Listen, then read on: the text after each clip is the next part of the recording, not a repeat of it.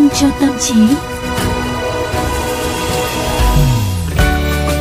Xin chào, xin chào, lại là Quang Quý và Tú Nhân trong chương trình Vitamin cho tâm trí đây. Và hôm nay chúng tôi hy vọng rằng một uh, liều vitamin mới mẻ sẽ giúp quý vị và các bạn uh, chúng ta cùng bắt đầu tháng mới thật là thoải mái các bạn nhé. Rồi, ngày hôm nay thì chúng ta sẽ đến với nhiều khái niệm nó nghe nó hơi hơi xa lạ một chút xíu nè. Đó. Đúng rồi, nó hơi vĩ mô nữa cơ. Nào, xoắn não xoắn não nhá. Ừ, một cái câu hỏi đầu tiên à nhiều câu chứ không phải một câu nữa bạn thuộc kiểu tính cách ESTP INTJ INFJ hay là một kiểu nào khác Mà nói đến các bài kiểm tra tính cách tâm lý thì dường như là có rất nhiều người đã nghe danh là MBTI phải không ạ? À? Đấy, Tú Nhân đã bảo mà nội dung của chúng mình ngày hôm nay là xoắn não mà. Đúng rồi. các bạn nghe các bạn à, có hiểu gì không ạ? Thế nhưng mà tú nhân cũng thấy rằng là rất nhiều bạn trẻ để thông tin cá nhân là một phân loại của MBTI nữa đấy đúng không nào? Ừ đúng rồi. À, thôi để giải thích nè là những cái từ uh, chữ cái này có thể là rất quen thuộc vì là nhiều khả năng là bạn đã từng thực hiện hoặc là nghe đến bài trắc nghiệm MBTI có nghĩa là Myers-Briggs Type Indicator bài kiểm tra đánh giá tính cách này vô cùng phổ biến với thanh thiếu niên khi họ muốn tìm hiểu về những tính cách của bản thân và thông qua đó thì định hướng được nghề nghiệp của mình. À, đây có lẽ là cái bài đánh giá tính cách được sử dụng rộng rãi nhất trên thế giới với 2 triệu người tham gia thực hiện mỗi năm. Nhưng mà giá trị và lợi ích thực sự của nó lại à, đang được thổi phồng quá mức, đặc biệt là trong các hoạt động tuyển dụng, đánh giá nhân sự, giáo dục và hướng nghiệp. Ừ, và với những ai trong ngành tâm lý học thì nhất là tâm lý học và tính cách thì hẳn ra cũng đã biết là MBTI được coi là không có tính khoa học, độ tin cậy thấp và cũng như là không được dùng nhiều trong nghiên cứu để đánh giá tính cách con người đúng không ạ? À? Đó, chúng ta đã thấy một cái sự mâu thuẫn ở đây phải không nào? Ừ. À, tại sao lại nhiều người vẫn sử dụng nó mà lại được đánh giá là không được uh, không có độ tin cậy? Vậy thì ngày hôm nay chúng ta cùng nhìn nhận sự thật đằng sau cái đánh giá MBTI và tìm hiểu phương án thay thế cho cái bài kiểm tra tâm lý phổ biến nhưng được đánh giá là có hại này các bạn nhé. Thưa quý vị, MBTI được phát triển bởi hai phụ nữ người Mỹ là Catherine Cockbridge và con gái của bà là Isabel Bridge Myers. Trong giai đoạn Thế chiến thứ hai, nền tảng lý thuyết của nó thì đã ra đời từ những năm 1920 với tác giả là Carl Gustav Jung, à, vị bác sĩ tâm thần học nổi tiếng của người Thụy Sĩ. Và thông qua việc trả lời một bộ câu hỏi trắc nghiệm từ 88 đến 93 câu tùy theo phiên bản, những người tham gia sẽ được phân chia thành 16 kiểu tính cách khác nhau. Theo MBTI thì tính cách của con người được tạo nên từ 4 thành tố với mỗi thành phần bao gồm hai lựa chọn và bốn thành tố của MBTI còn được gọi là bốn cặp lưỡng phân vì mỗi thành phần có thể là một trong hai lựa chọn tương ứng. Bốn cặp lưỡng phân này bao gồm Đầu tiên là xu hướng tâm lý, à, mình có thể là hướng ngoại hoặc là hướng nội nè. Nhận thức thế giới có thể là cảm giác hoặc là trực giác Tiếp theo là cách thức ra quyết định có nghĩa là lý trí hay là tình cảm và cuối cùng là nguyên tắc hành động là nguyên tắc hay là linh hoạt.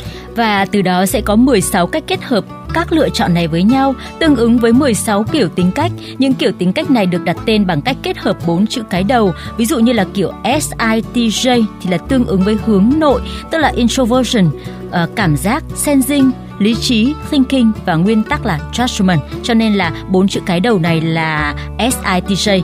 À, ngoài ra thì MBTI còn đặt những tên gọi mang tính biểu trưng cho 16 kiểu tính cách này. Cái bài à, trắc nghiệm MBTI thường xuyên được dùng cho nhiều loại mục đích khác nhau như là giáo dục, hướng nghiệp, tuyển dụng, đào tạo doanh nghiệp, phát triển nghề nghiệp và phát triển cá nhân. 89 công ty trong danh sách Fortune 100 cùng với 200 cơ quan của chính phủ Mỹ đã dùng MBTI để đánh giá nhân viên và ứng viên xin việc. CPP, công ty giữ quyền khai thác bài đánh giá tính cách này có doanh thu hàng năm là vào khoảng 20 triệu đô la Mỹ đấy ạ nhưng mà song trái ngược với cái mức độ phổ biến và thành công thương mại thì MBTI lại gần như là bị chối bỏ bởi toàn bộ cộng đồng với nhà tâm lý học chuyên nghiệp.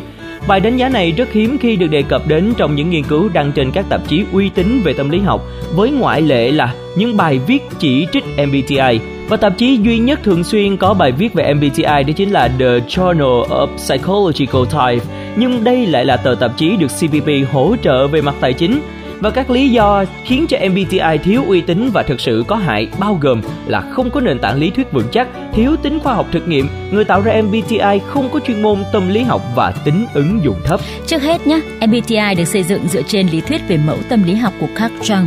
Trong đó cho rằng con người có bốn chức năng nhận thức chính gồm có suy nghĩ, cảm xúc, giác quan và trực giác. Những chức năng này gần giống với bốn cặp lưỡng phân của MBTI sau này. Tuy vậy, lý thuyết này hoàn toàn dựa trên những quan sát chủ quan và kinh nghiệm cá nhân của Jung thay vì những chứng cứ khoa học khách quan. Trước khi đọc về lý thuyết của Jung thì Catherine Cookbridge cũng đã tự phát triển một giả thuyết riêng của mình. Theo đó thì các cá nhân có thể được phân chia theo bốn loại tính khí chính là tĩnh tâm, bốc đồng, hành động và hòa đồng. Giả thuyết này cũng chỉ được dựa trên quan sát của bà về những cá nhân trong gia đình. Nói cách khác là MBTI là một sản phẩm của sự suy đoán thuần túy và những giả thuyết mà không có chứng cứ khoa học nghiêm túc nào hỗ trợ. Và trên thực tế thì tính cách con người nên được mô tả theo thang đo mức độ, ví dụ như là tính hướng ngoại nè, nhiều hay ít, hay là thay vì chỉ theo là hai thái cực là hoặc hướng nội hoặc là hướng ngoại người tuyệt đối hướng nội hay tuyệt đối hướng ngoại là gần như không có vì những tác nhân môi trường xã hội cũng vô cùng đa dạng và biến đổi theo hoàn cảnh. Và thêm nữa thì MBTI không có độ tin cậy cao khi độ dao động thay đổi của nó quá lớn. Ví dụ như là một người nhận có kết quả là INTJ um, thì uh, sau một vài tuần cô ấy lại làm bài test đó và kết quả lại có thể thay đổi sang ESTP tính cách chỉ thay đổi có vài tuần ừ, thôi đấy và lý do cốt yếu mà MBTI vẫn được các bạn trẻ ưa chuộng là vì trong phần mô tả của 16 loại tính cách có rất là nhiều những cái từ ngữ hoa mỹ và tăng bốc như là thiên hướng hành động, tinh tế này, sáng tạo này hay đam mê này. Mọi người sau khi đọc kết quả của mình đều cảm thấy hạnh phúc và do đó yêu thích bài đánh giá này, đặc biệt là những thanh thiếu niên đang muốn định hình bản sắc riêng của mình. Ừ. Thật sự là thay vì sử dụng MBTI thì các nhà khoa học cũng tin rằng á, là ai cũng có 5 yếu tố tính cách của mô hình Big Five. Đó chính là hướng ngoại, extroversion, tận tâm, conscientiousness và dễ chịu agreeableness, sẵn sàng trải nghiệm openness to experience và neuroticism, tâm lý bất ổn. Mô hình này được dựa trên những cái lý thuyết khoa học được thừa nhận rộng rãi và thỏa mãn các yêu cầu về tính xác thực, tính tin cậy và tính ứng dụng. Mặc dù Big Five cũng chia nhóm nhưng mà khác với MBTI, mô hình này không dán nhãn loại tính cách của bạn. Ví dụ như là phân loại à, bạn là INTJ hay là INTP à, mà là kiểm tra xem bạn có bao nhiêu phần trăm, bao nhiêu điểm cho từng mặt tính cách trong năm tính cách này. À, ví dụ là về khía cạnh hướng ngoại, điểm quan trọng là bạn luôn có một mức độ hướng ngoại nhất định nhưng mà không bị phân vào nhóm hướng ngoại hay là hướng nội. Ừ, như vậy nó cũng hơi rắc rối một chút xíu đúng không mà? Và thật sự là cái thang đo mức độ này nó bao hàm luôn cả yếu tố tính cách con người thay đổi. Vì thế cho nên nó lại càng đáng tin cậy hơn. Hơn nữa nhiều nghiên cứu đã chứng minh mối tương quan giữa những mặt tính cách này với tâm lý và với nghề nghiệp. À, mà tú nhân thấy rằng cái cách này nó rất là hợp lý. À, bởi vì nếu như người nào có tính cách hướng nội thì cũng có những cái thời điểm người ta hướng ngoại chứ. Ừ, đúng ờ, rồi. và người hướng ngoại thì cũng có thời điểm người ta hướng nội chứ. Vì vậy cho nên là nếu mà chia thang điểm ra tức là nếu là không phải là phân người ta vào loại người nào mà có những thang điểm thì có thể là về cái mặt này họ trội bật hơn mặt kia một chút xíu chẳng hạn. Thế thôi đúng không? Để ừ. có thể vận dụng được cái tính năng trội bật của mình trong cuộc sống phải không nào? Đúng rồi. À, và việc không dán nhãn bản thân và mọi người bất kể ở độ tuổi nào thực sự là rất quan trọng trong công tác khoa học cũng như là tâm lý học đại chúng thường ngày. À, điều này thì giúp chúng ta thêm trân trọng sự đa dạng của tính cách thay vì xếp bản thân vào những nhóm nhất định để so sánh sự khác biệt vốn không hề thực tế một chút nào. Ừ.